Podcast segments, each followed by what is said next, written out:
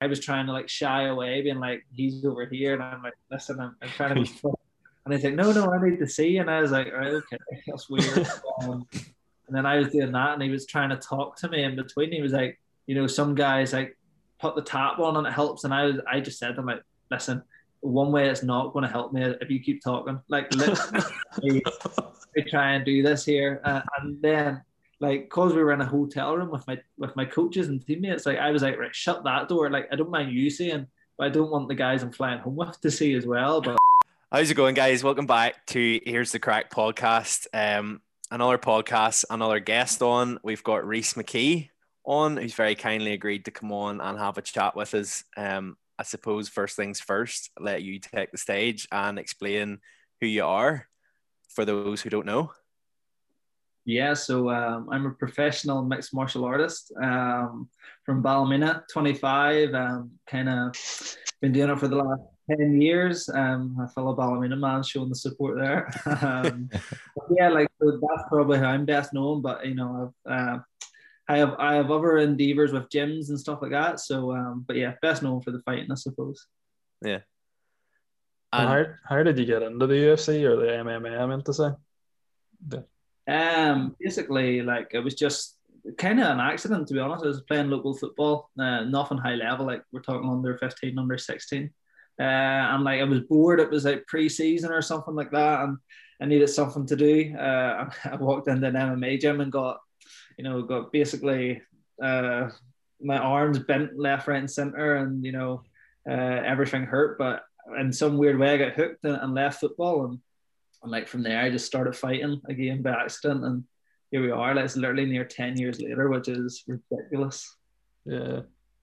And did you take to it quick enough then, or was it sort of just more I want, want to learn how to do this? Or I didn't. I didn't feel like I was taking to it quickly, but everybody else said I was. Um, you know, for me, it was just getting sore and uh, less fun.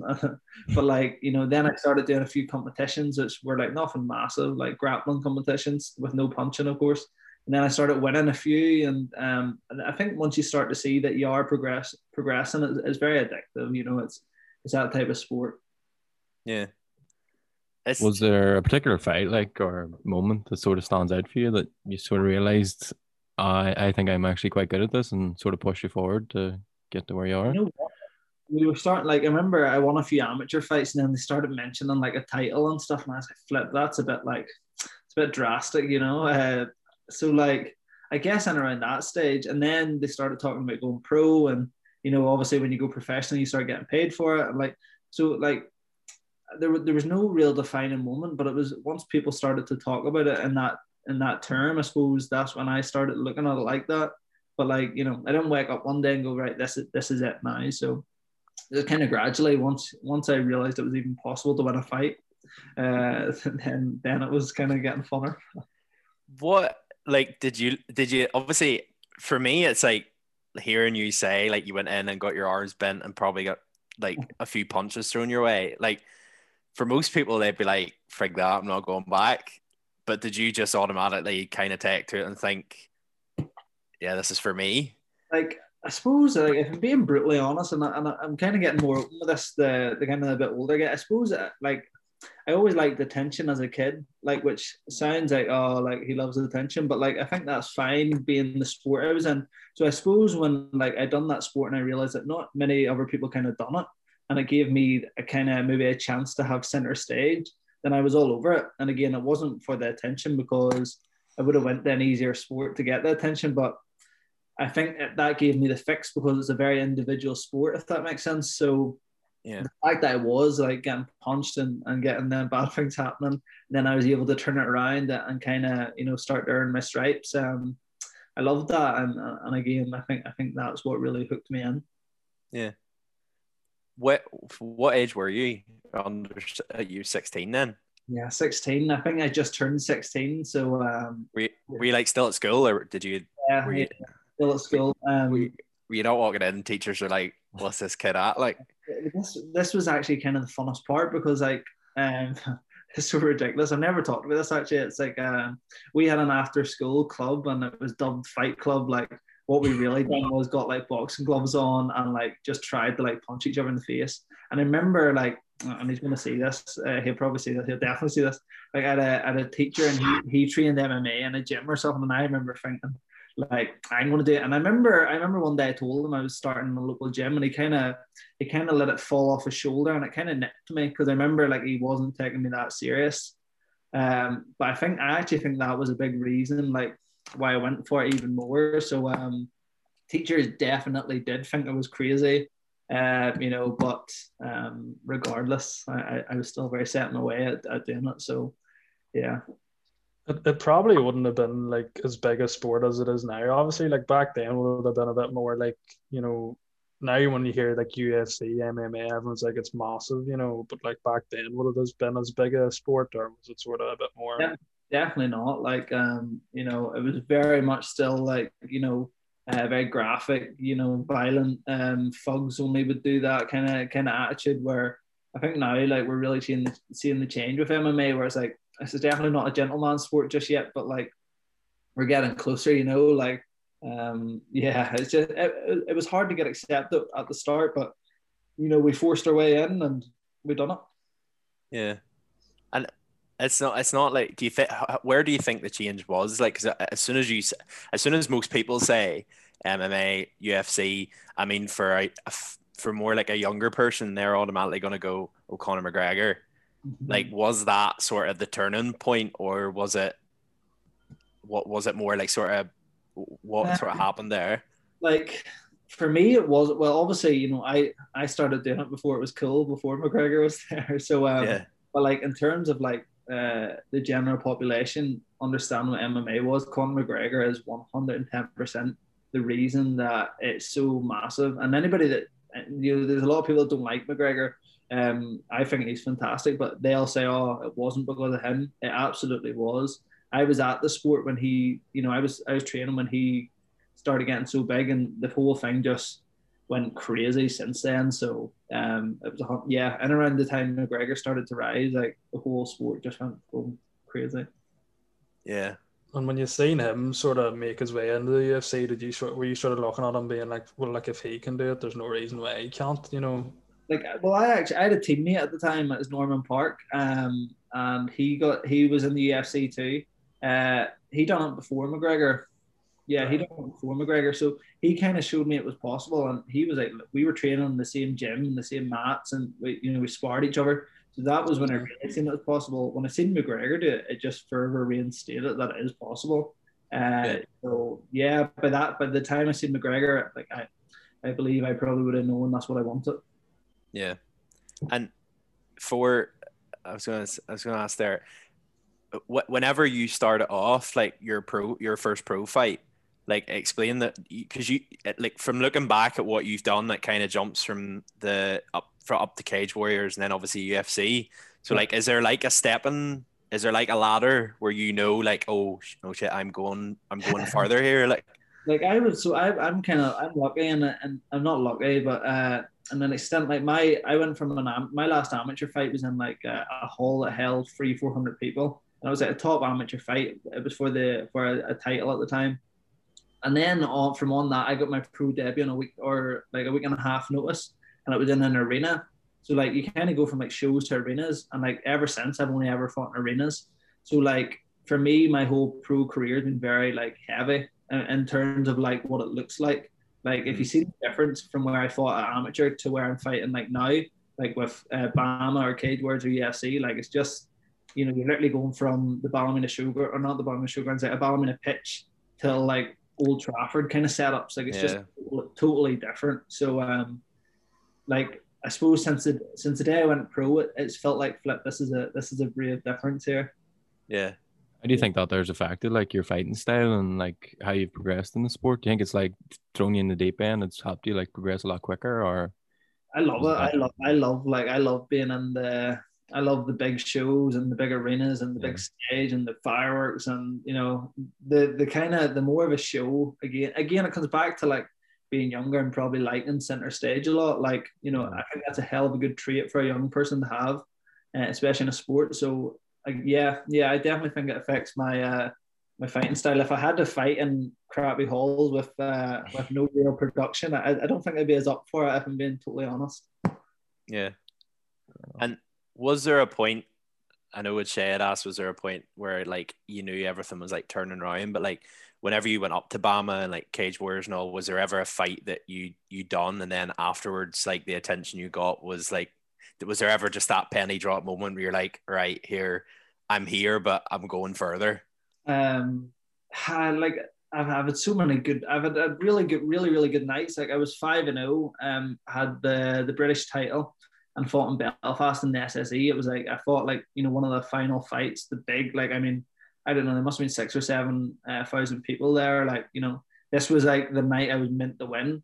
After that, I believe would have been a very big moment, but I lost the fight. So like I've had loads of moments where I got like right there and then like back a step and then right there again, then back a step. So um you know, loads of them nights. I, remember like if I won it, it would have been very big. And, but listen, we got there and we got there the long way anyway, and, and, and I knew I would. But them nights, looking back, were, were probably hard to take at the time. But you know, in hindsight, everything's a bit easier, isn't it?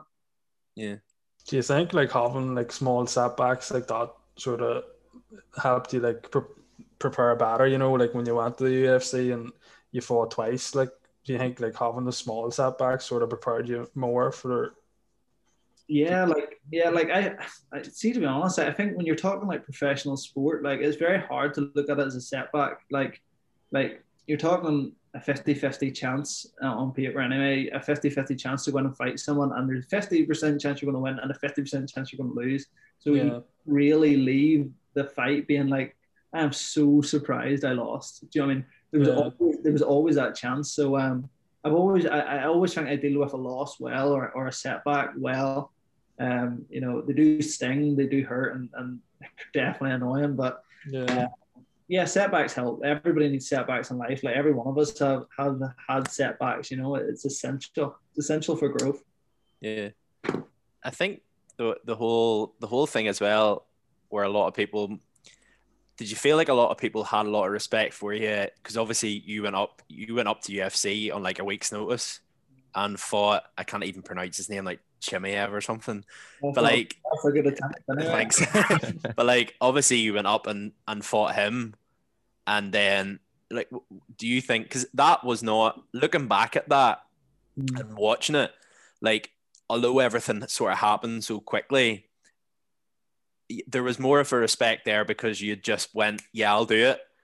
And it's not as if yeah. you could turn around and like look at that fight and go, oh, you got the absolute crap kicked out of you because you didn't. Like it was just more like it just happened. Do you know what I mean? Like what it, did he? How how quick was he just a whip it? Like, it.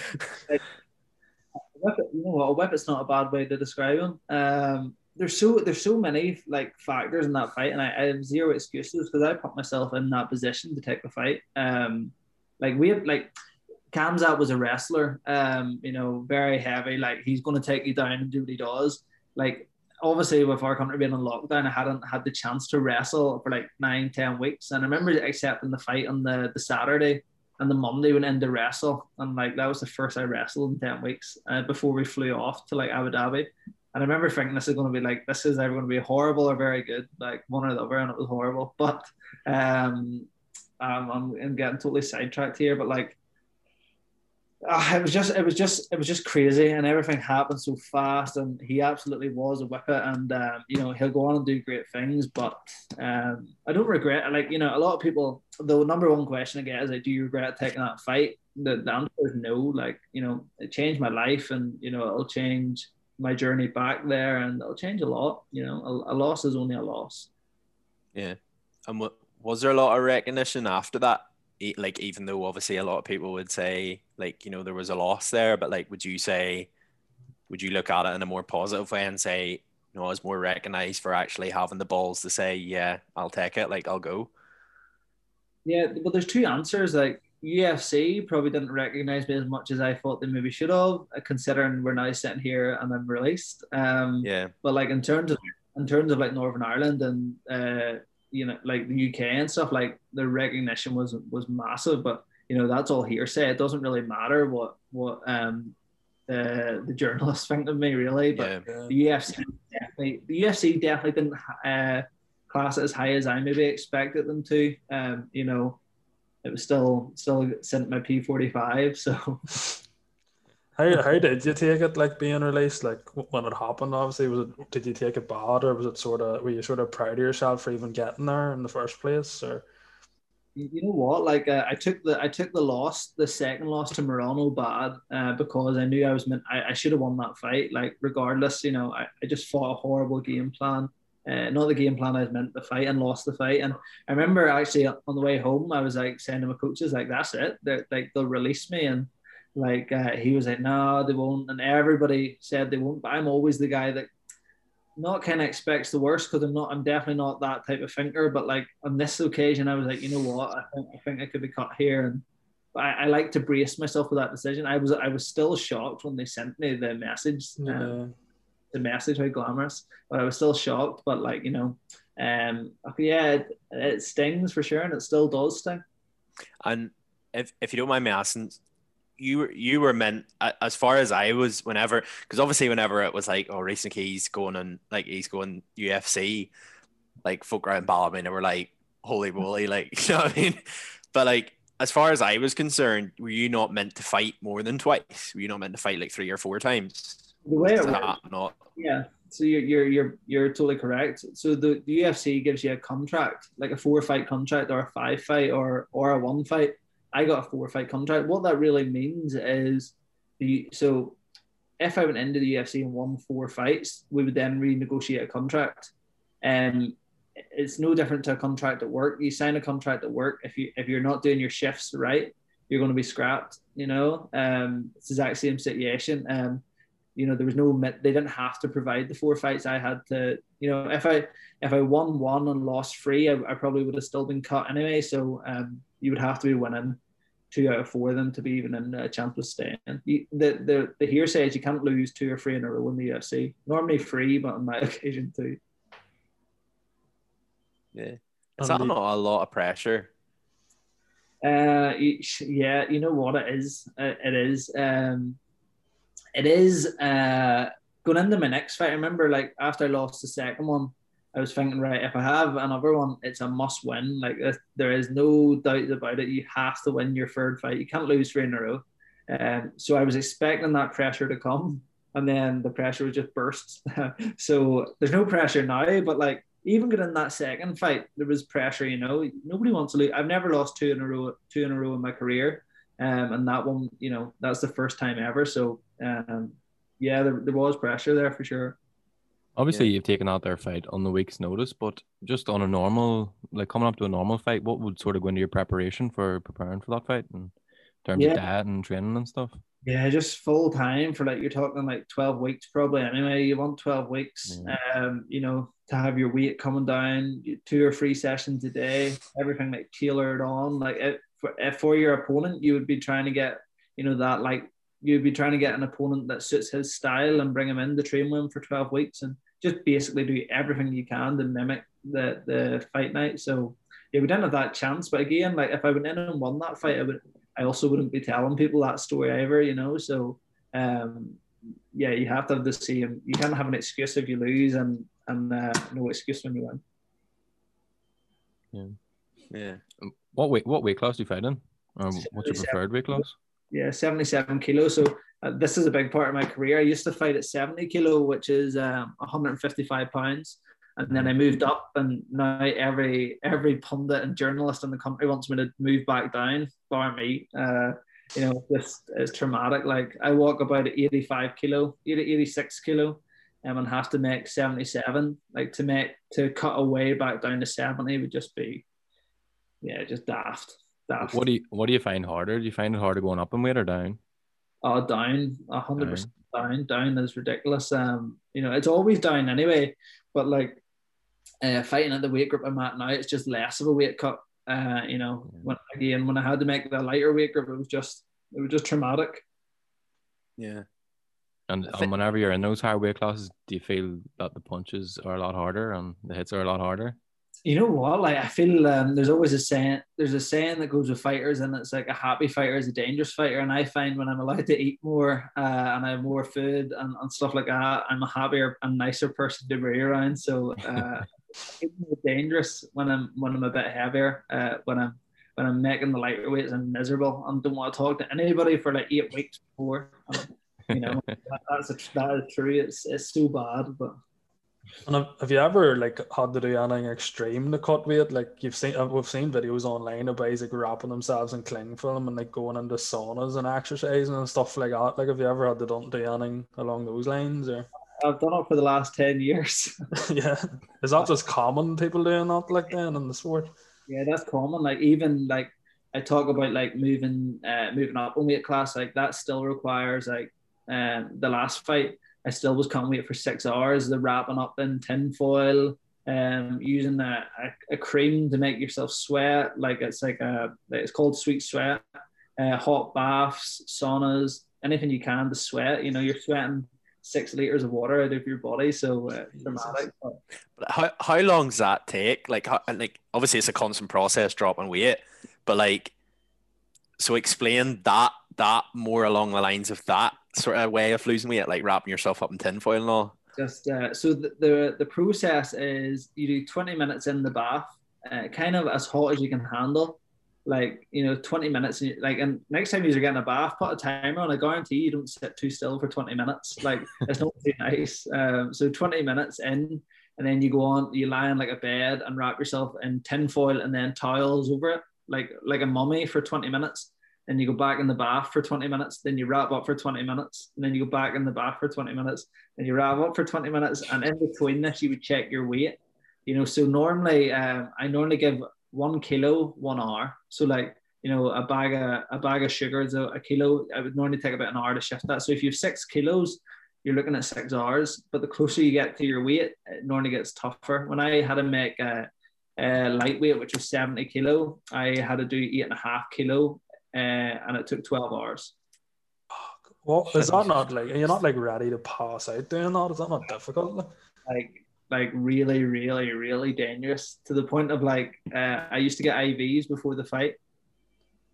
Uh, you like, that, Jesus Christ. I, I had to find like a private doctor to like get me an IV in my hotel room in London before I fought someone. Like, it's just, it's crazy, but you know, this, the sport is, um, the sports in the olden days in some some areas. That's mad. Will that's that not mad. sort of affect your fighting game whenever you're putting through yeah. like that's, that's why I moved up weight because it, I just got to, it got to the point I was well it got to the point eight weeks before the fight I didn't want to know about the fight I didn't want to talk about the fight um yeah.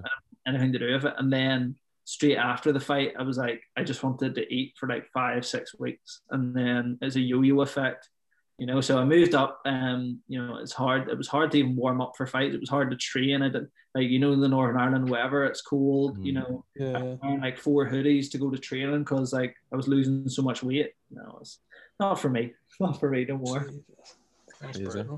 So the easiest way to lose weight is grab yourself some tinfoil and run yourself a hot bath, basically. Yeah, but make sure you have someone with you. Because.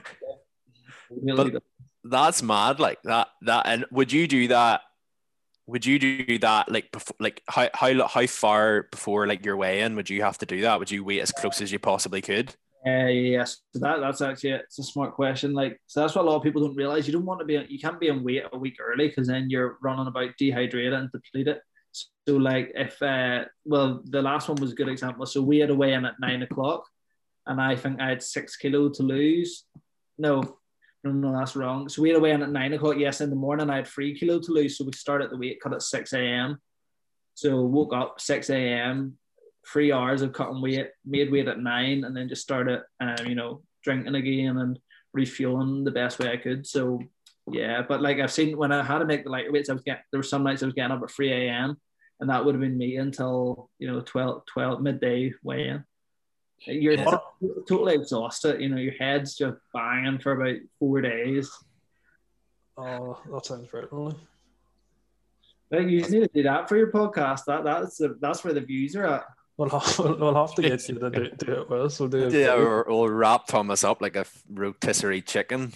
Just... I'd say that we get about three or four stone off us, like if we done that. There's a video on YouTube of me doing it, so if you want to feel sorry for me, you can give that a watch. it's a no for me. la. I'm happy enough.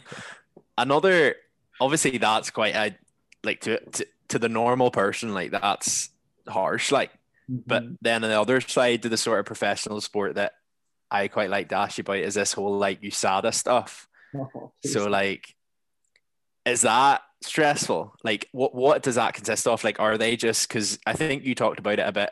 Is that did you do that UFC or have you done that throughout as soon as you hit professional level, like they are up your ass basically? Yeah, so this is the mad thing about professional MMA. Like, so USADA were only ever in the UFC. So I I wasn't USADA tested my whole career until um, I was in the UFC, uh, and in that time I was tested four times and only had two fights.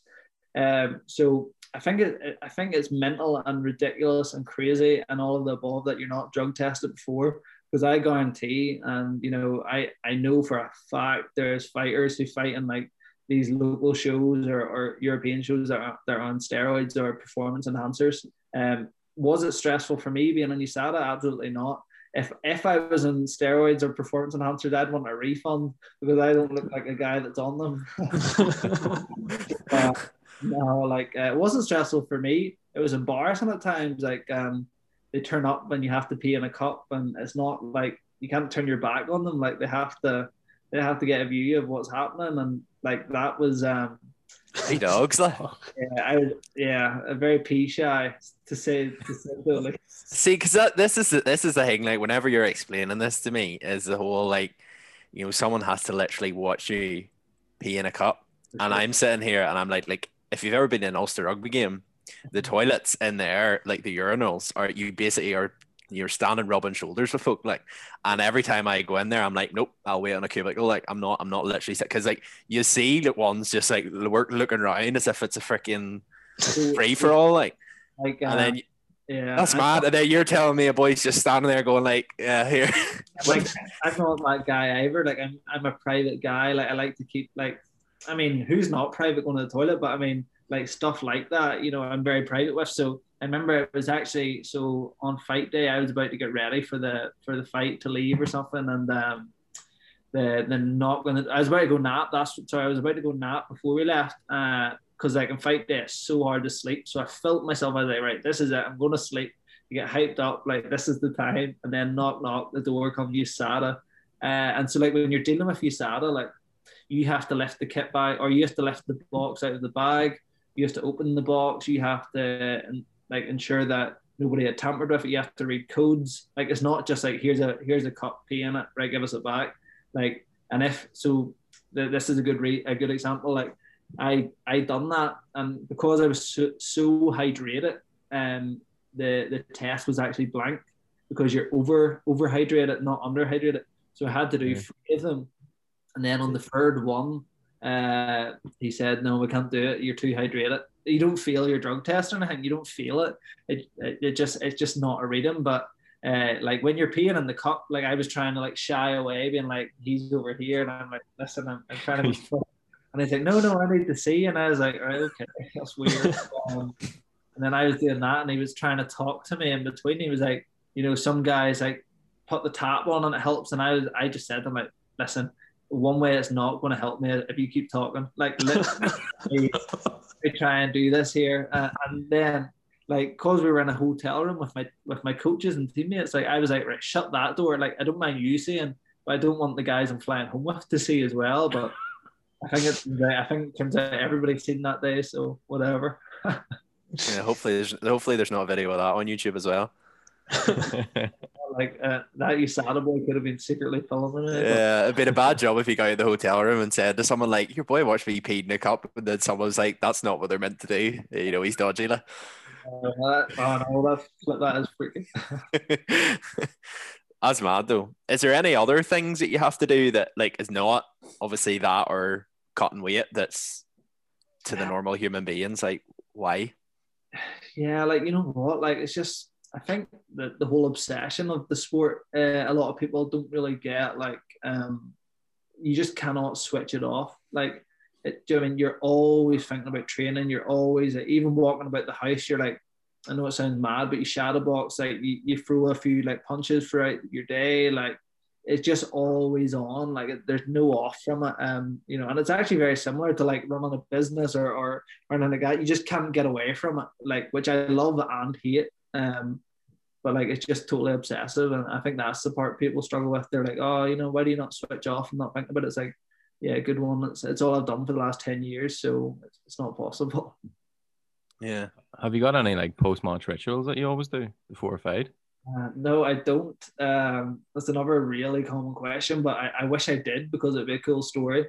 Uh, but it, um, I, in fact, I'm, I'm actually like probably the opposite person of that. Like, if I feel a pattern starting to like, if I if I just start to do something, I'll stop doing it because like I don't want to be like I don't want to have a like right. I need, yeah. I need my lucky boxers on, or I, I need stuff like that. I do like I like stuff being in place, like but that's I, I find that being organized like i'll always like i like to buy like a new pair of trainers on fight week just because like it's nice it's a nice feeling getting a nice pair of trainers on fight week and you know but yeah. if you call that superstitious then yes but um you know that yeah no yeah the i've noticed on your stories you're getting into the sea in the mornings is that what's the crack there oh that's that's torturing yourself uh, Why?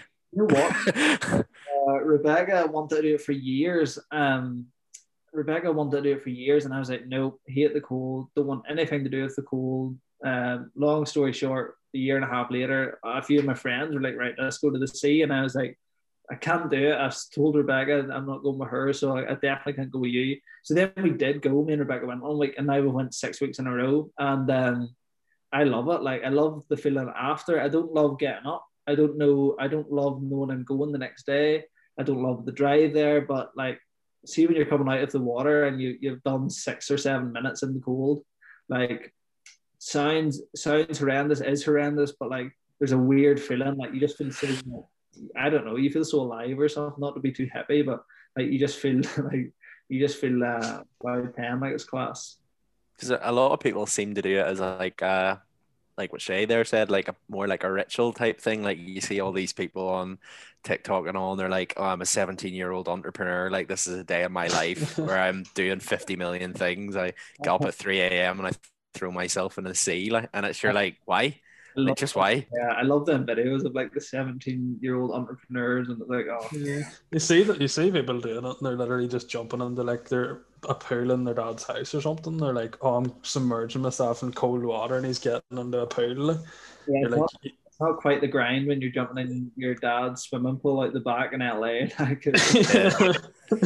but uh, yeah, no, it's not a ritual or anything. It's just like uh, it's just um, something we tried and you know, I like the feeling of after it. Especially Northern Ireland Sea, because like one thing I never realized, I never went on holiday until I started going out with Lucinda, and then we went to like Gran Canaria or something, or Mallorca was our first holiday, and the, the water there was so crystal clear, and like one thing I think it makes you really suspicious now of Northern Ireland Sea because you can't see what's below you. Oh no, it's crazy. It's daft. Like um, and you don't want to know what's below you as well. And they say like they say the Irish the Irish Sea is so much colder than even like England's sea and stuff like that. I know they all connect, but like like flip. Well, we must have the the worst water to get into in the morning. But like you know, anybody that hasn't tried, I, I definitely do recommend trying it. Although it is daft and it will make you scream like a girl. Like it just it is class. Like it's really good. And how many times a week do you do that? Just once. Once is enough. I know people saying, "Oh, you have to try it two or three times a week," and I say, "No, I don't, and I won't." Like, uh, you know, people do cold showers too, but I think that's harder for me. It's like I don't want if I'm getting a shower in the house, it's going to be a, a warm shower. Like it's not going to be a torture method. Uh, I'll I'll drive somewhere else for that. Yeah, I suppose then another question to ask you is you mentioned earlier on that you don't really like disconnect. Mm-hmm. But like if you were to do something that's not fighting or not training, what is it like? Yes, it's it's um it's so hard. Like, you know, even even like you know, if it's not fighting or training, it's work with the gym or doing something with that. And if it's not that, then it's really, you know, it all falls back to them two things. But like, you know, walking the dog or or getting out to the sea for a dip and, and like and then just your generic, like you know, I feel like I'm filling a CV. And you know, when you're a kid and you say like, I enjoy going to the cinema, I enjoy walking my dog. it's like yeah. that, that. That's all it is. You know, like my life's so consumed by like um training in the gym. It's like, you know, I don't really have time for much else. But I wouldn't change it. Like I absolutely love my life. Like I don't. I'm not saying that in a oh my life's so bad. You know, but just generic things like resting, sleeping, napping, and eating and walking the dogs, and that'll do me. I'm happy. Fair enough. Yeah. Fair enough. Um, well, I think we've covered the whole UFC thing as well. Um, a question on here um, was your the the fight you most enjoyed. Mm, fight I most enjoyed. Um, yeah, um, I, you know what? I'm I'm always a weird guy. Like I always enjoy the last fight, like even if it's a loss. Like and I really enjoyed my last fight, but I think I think that's because it's the most recent in my mind and the re- most. You know, I've had like I mean, I, I had fights so far back that were great performances, great wins for a world title and stuff. But like because it's so long ago, I don't I don't care about it. But it's like I don't even find it relevant to my life anymore. Um, you know, so that's not really an answer for you. But like my my uh my favorite fight's always the one just past. Probably my best performance though uh, was when I won the world title against the guy that beat me in Belfast. We rematched in, in Wembley in London, and I beat him. And, and and it's not that it's necessarily my most favorite fight, um, but it was my best, probably my best performance and a fight that meant a lot. Because the rematch, a rematch is always fantastic. Yeah. Okay. And another, hey, another sorry, go, go on, Shane. Hey, you're saying there about your gym. That is this is your gym that you set up, is it?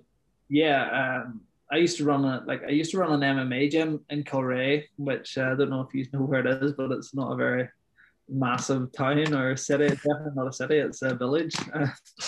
I only I only go to Kilrea for the ice cream, and then that's kind of. That's enough of a reason to go to. Yeah. reason. Uh, so I had an MMA gym there kind of by accident. And then, long story short, um, got really addicted to running something, loved the, loved everything about it, and and having members and stuff. So we opened a gym in Ballymena um, called Stealth, but it's not an MMA gym. It's like a, a commercial training facility, like a yeah.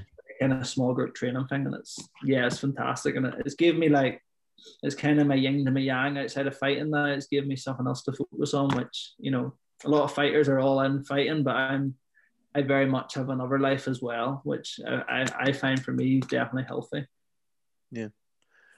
What what was that? Because stealth isn't stealth isn't that old. Like it's not. It's still very like it's still it's November, still very relatively fresh. November 19th we opened. Uh, yeah. yeah, 19. Yeah, so like you know we're not even a year and a half old yet. Like um, but like yeah, yeah. So we're so we're so fresh. Yeah. What what was that like opening up a gym? because especially around, I think around Ballymena sort of direction, there are so many gyms. Mm-hmm. What was that like? Was that not a bit of pressure opening up something that you were like, right? How do like how do we get members then when there's so many other options? Yeah, you know um, I mean? like you know what we've done? We filled the gap in Ballymena that there's not there. Like there's so many. Listen, there's so many fantastic gyms in in Ballymena. Like I'm I'm not a gym owner that you'll find, uh, you know, saying oh all the gyms are crap what we done though, we, we fit at a gap. Like you know, there's a lot of people that train, loads of people in their in their gyms. The people that only do one to ones, we're like the middle ground. We're like the we're small group, so we'll our busiest class will only ever be eight people in the class. Like you know, we don't like an overcrowded stuff, so we kind of put what wasn't there, um, we made it a gym for real people. So you know, you don't have to be highly skilled to come. Uh, you don't have to be an athlete to come there. Like you know, it's a it's a real gym for real people, and and that's that's I think is the best slogan for for stealth. It's a real gym for real people. Think that's like a common thing have people saying now with like gyms is like how busy they are, and like you get people being put off about going to the gym because they are so busy. Yeah, like um, like I've trained in overpopulated gyms, and like you know, if you're going to your gym and they don't know your name, like after a few weeks, like that's not the right gym for someone to go like if you're investing in a coach in a gym and like you need to be valued and you need to be part of the and part of the paintwork almost and you know i feel like every one of our members like we know their we know who they are we know what they like we know what they're good at what they're not good at we know their dog's name like um you know stuff like that's really really important for me and um so like yeah, so overpopulation is not the way to run a gym, in, in my opinion, anyway. For some, it is. Yeah. obviously, with lockdown, it's probably been a bit difficult for you with uh, opening and closing and stuff with COVID. But what what do you sort of plan to do in the future, like reopen in terms of reopening and? Well, we haven't we haven't been opened properly probably in well it's probably approaching a year. Like we've had stints in between where we are opened. Um, you know, but what we, like we went totally online overnight, which was like which and like I'm I'm still so proud of how we were able to do it. But like like like I don't think we haven't lost like we haven't lost more than two members because we've only gained if that makes sense. Like, you know, we do online and Zoom. Like everybody, like nobody's a nobody's a stranger to Zoom these days, and we're the same. Uh, you know, we do that. We do a lot of pre-recorded workouts and, and stuff like that. Like everyone's kept busy, and their email box is full with workouts. So, um, but like obviously, when we reopen, you know, we are a gym first and first and foremost. We're not an online training facility, so uh, when we get the green light for the gym, the gym's open again um, it's just back to doing what we do best and, and continue to do it.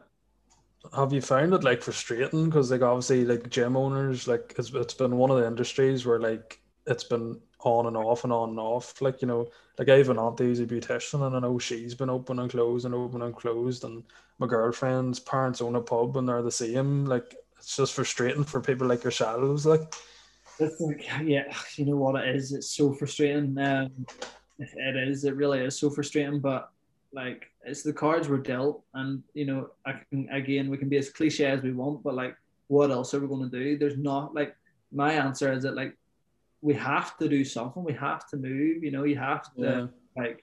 You know, you can't just. We don't have. Well, I don't like. I don't want to sit in my house for a year and just wait for this all to pass. So, yeah, what is it? You have to learn to dance in the rain, kind of thing. So, um, that's kind of what you have to do. But yeah, it is frustrating. And there's days where like I'm just like, what the flip are them idiots doing? But you know, it's a, it's a real life crisis or pandemic. Do you think? Do you think the whole gym thing being shut? Do you think they? Because this was a whole conversation in itself. Um, whenever this third lockdown was coming about, was gyms being shut, and then obviously the the effect is going to have on people's physical, mental well being. What was your stance on that? Hmm, like for me, my stance has always been the same. If you're going to shut the world down, shut everything down. No, no difference. You know, gyms get them shut, schools get them shut. So like, I'm kind of happy with this one, but I almost think we should go a step further and like, you know, like for, for instance, like the likes of your superstores there being open, like B&M bargains have no need to be open. And like, I'm not against B&M bargains, and I don't have a vendetta against them.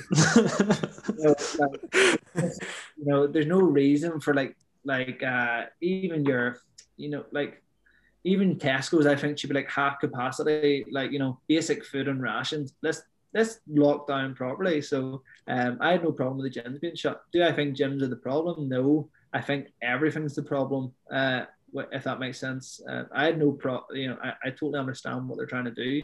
They just can't keep going on though. Like, like if we were to do it right once, it would be done. Um, but you know, I'm no expert, but I know they're not experts either. The ones that are making the decisions, that's for sure. Yeah, that's true.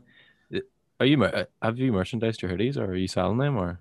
Oh, these. I've these, just seen the logo. The logo is really nice. These are the coaches one, but uh, oh, I we have we have a full merch range. That they're good. We have the nicest merch in the town. You'll have to send us some over then. we'll get it done. Um, well, maybe we wrap it up with a few other questions that were asked, um, which I kind of have reserved, which I think are quite good. I think they'd be a good talking point. So, um, how do you deal with the criticism and like if you've got any like you like you were saying there earlier on about the journalists and stuff. So like criticism hate comments all that there like how would you deal with that?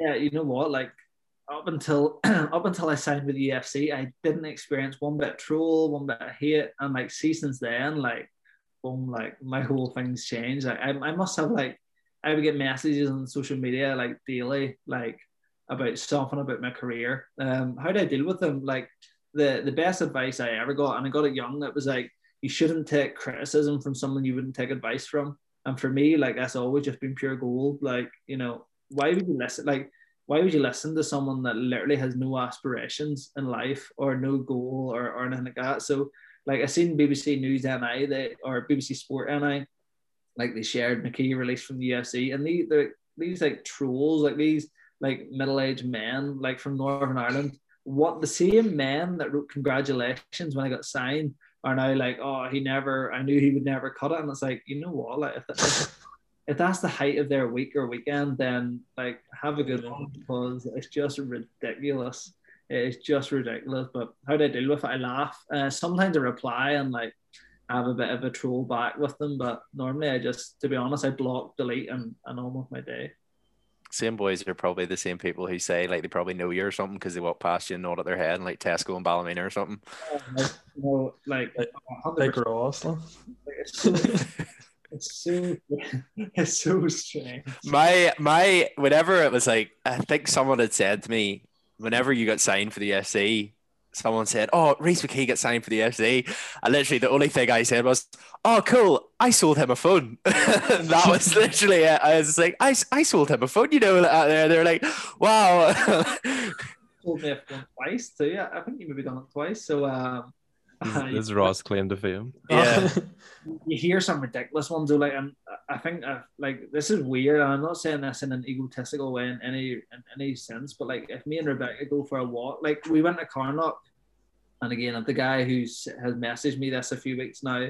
Read this or, or hear this. I'm sorry, and I don't mean cheeky, but like people will always like send you a message after you are somewhere like, "Hey, I think I seen you in such and such," and I'm like, "Why didn't you say like Why didn't you say hello?" Like, It's a bit odd. He- Was he standing in the trees or something in the bushes, hiding, watching you? yeah, I mean, this is the thing. I was going to, I was going to see it uh, five to eight in the morning, so it's like, where were you? but uh, you know, like so many people, or ca- like Castle Grounds, will always like give you a message after, being like, "Oh, I think I seen you," and it's like, "Yeah, we'll say hello." Like, yeah. you know, I- I'm approachable. I would like to think. Um, it's just a shame that you have nowhere else to get your phones now. Uh, no, I know this is it. What's what is the lowdown on that front? I don't know. They just Carphone just shut all the stores down and we were all dispersed, and I that was just it. You know what? It's all done on online now. Anyway, like, um, Yeah, you know, is there is there really a place for phone shops nowadays? Like, I there there? is like there there there still is. Like I think I think out of all this this whole COVID thing and everything moving online, I think people are gonna appreciate an actual shop after all this. And it's the same thing. We were talking to Chris Sutter, and his podcast is coming out on Thursday, and we were talking about the exact same thing. Mhm. Yeah, like it's a kind. Yeah, yeah. Like as much as online is fantastic and it's so accessible, like like I know for for me, I, like I miss you miss like communication. You miss the process of buying a phone or you know the trust of, like talking to you about what's the T's and C's. Like online, Yeah. that stuff's lost. Like I signed up for for another thing. Um, and like there's so many T's and C's I didn't even realize. I was like, I was in, I ended up. Yeah. I- I would say I would say towards the end of like working in a retail store, which was like quite I feel like like I would maybe say 60 40 or 70 30 like online based. A lot of our time was consumed by dealing with issues for online stuff as Mhm. opposed to actually doing your job. So I would say that's all where it came from. Like, but that's just the way it's going now. I think the time's going to be so different when it opens again. Like, it's, Yeah. it's going to be crazy. I know. Um, the sort of last, I, I thought it was quite a good question as well, and we'll maybe wrap it up there. The worst injury you've ever had in your fighting career? I have a few now, like, and, and this is something like you asked me a few years ago, I would have said I have none, but um, I fractured my orbital. Um, I fractured this in the fight I was talking about, I lost in Belfast actually. I got kneed in the eye socket, so it's like uh, the floor of my eye actually like cracked. So like your eye sits in like a, a plate kind of thing, and mine like fell down. So um, I didn't need surgery though, which was fantastic. Um, I have a I have a, a massive lump in my shin from when I got it kicked once. Uh, like I think that's the worst because it looks gnarly. Like if people see me in shorts, they're like, "Oh, what happened to your shin?" And it's like, "Oh, it's been there for like two years." Um, but like, I mean, I broke my nose three times. I've these lovely set of lugs, uh, you know, so stuff like that. Like, it's, it's what pick your worst really. I broke hands and and, that and everything. So Have- This is probably a really stupid question, but I've always wondered, like, why? How do the like fighters' ears get like that? Like, what is the reason for that? Is it like- just from being punched or what? What is it like? um, it's like the rubbing of like your ears on other people's ears and legs, and like as you're grappling and stuff. Like and, and it's a it's a, a build up of fluid, um, and like you have to get them drained and stuff. But like you know that's the end product of a of a drained ear, so um, it's just horrendous. But What do you see mean? What do you mean you have to get them drained? Like as in like syringed or something? A needle and syringe straight into like the not into your like ear hole, like into the into like so like say the ear, and like they drain the fluid out, and then it goes back in, and then it fills up again when you get punched. So uh, you're just trying to minimize the amount of swelling, but uh, eventually it, it always it, it always goes anyway. But they're not sore anymore. Yeah. What was was there ever a time whenever you got like an injury and you still just had to keep fighting on, but you knew rightly like, oh my god, I've I've wrecked myself here. Like, Oh, like, uh, like I broke my I broke my hand and I, I broke. No, sorry, I done nerve damage in a in a fight one time, but like it wasn't even like an injury. It was like my hand didn't feel like it was my hand. If that makes sense, like. Like I had, like I had, I seen my hand and I, it was in a block. I was trying to punch someone. It, like, do you ever get like, do you ever like have a like a dead hand? Like it just, it wasn't my hand. Um, you know, so that that was gnarly. And the time I got my leg, uh, I got the damage in my shin. I, I knew that was just so bad because you couldn't tell where my knee was compared to my shin. Like, so I knew something was up. Oh, fuck. You how how did you manage to throw punches if you couldn't feel your hand? Because like I know completely obviously irrelevant, but like I know I've like fell asleep in my hand before. and Whenever I woke up, I've pretty much had to go like move it. Like how how did you manage to keep throwing punches while you had a dead hand? like? there was a guy trying to punch me, so you shouldn't work out. like, but you shouldn't work out. Like, um, yeah, like that's that's literally it. There's a guy swinging his hand at your head, so you may get your hands working because there's no complaint about it. Fair enough. Uh, one thing I wanted to ask was just like, have you ever been on like a night out and like someone sort of like started on you and you're sort of thinking to yourself, you you, you don't want to do this, like, like you know you know you could just kill them, like. No, I'm so lucky. Like, uh, no, it hasn't happened. Um, like I've never did it. The only time I remember one guy it was actually at a white collar boxing show in Glass, and I was leaving. Oh my god.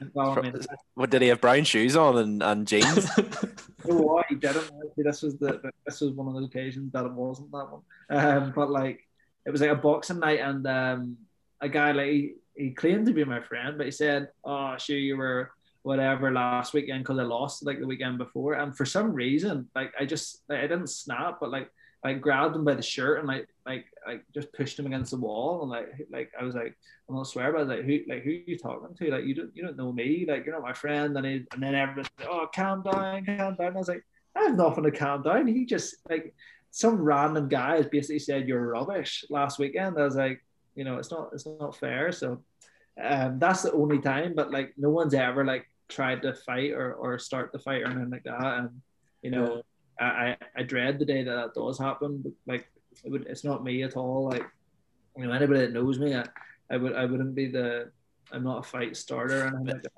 But Is there is there something there that if someone did like, it, it, I'm gonna I'm gonna like put this really weirdly, but is there like a law or something there where like pretty much if someone did start on you, like you would probably get into trouble for well, like using the skills that you've obtained Liam Neeson style over the many number of years?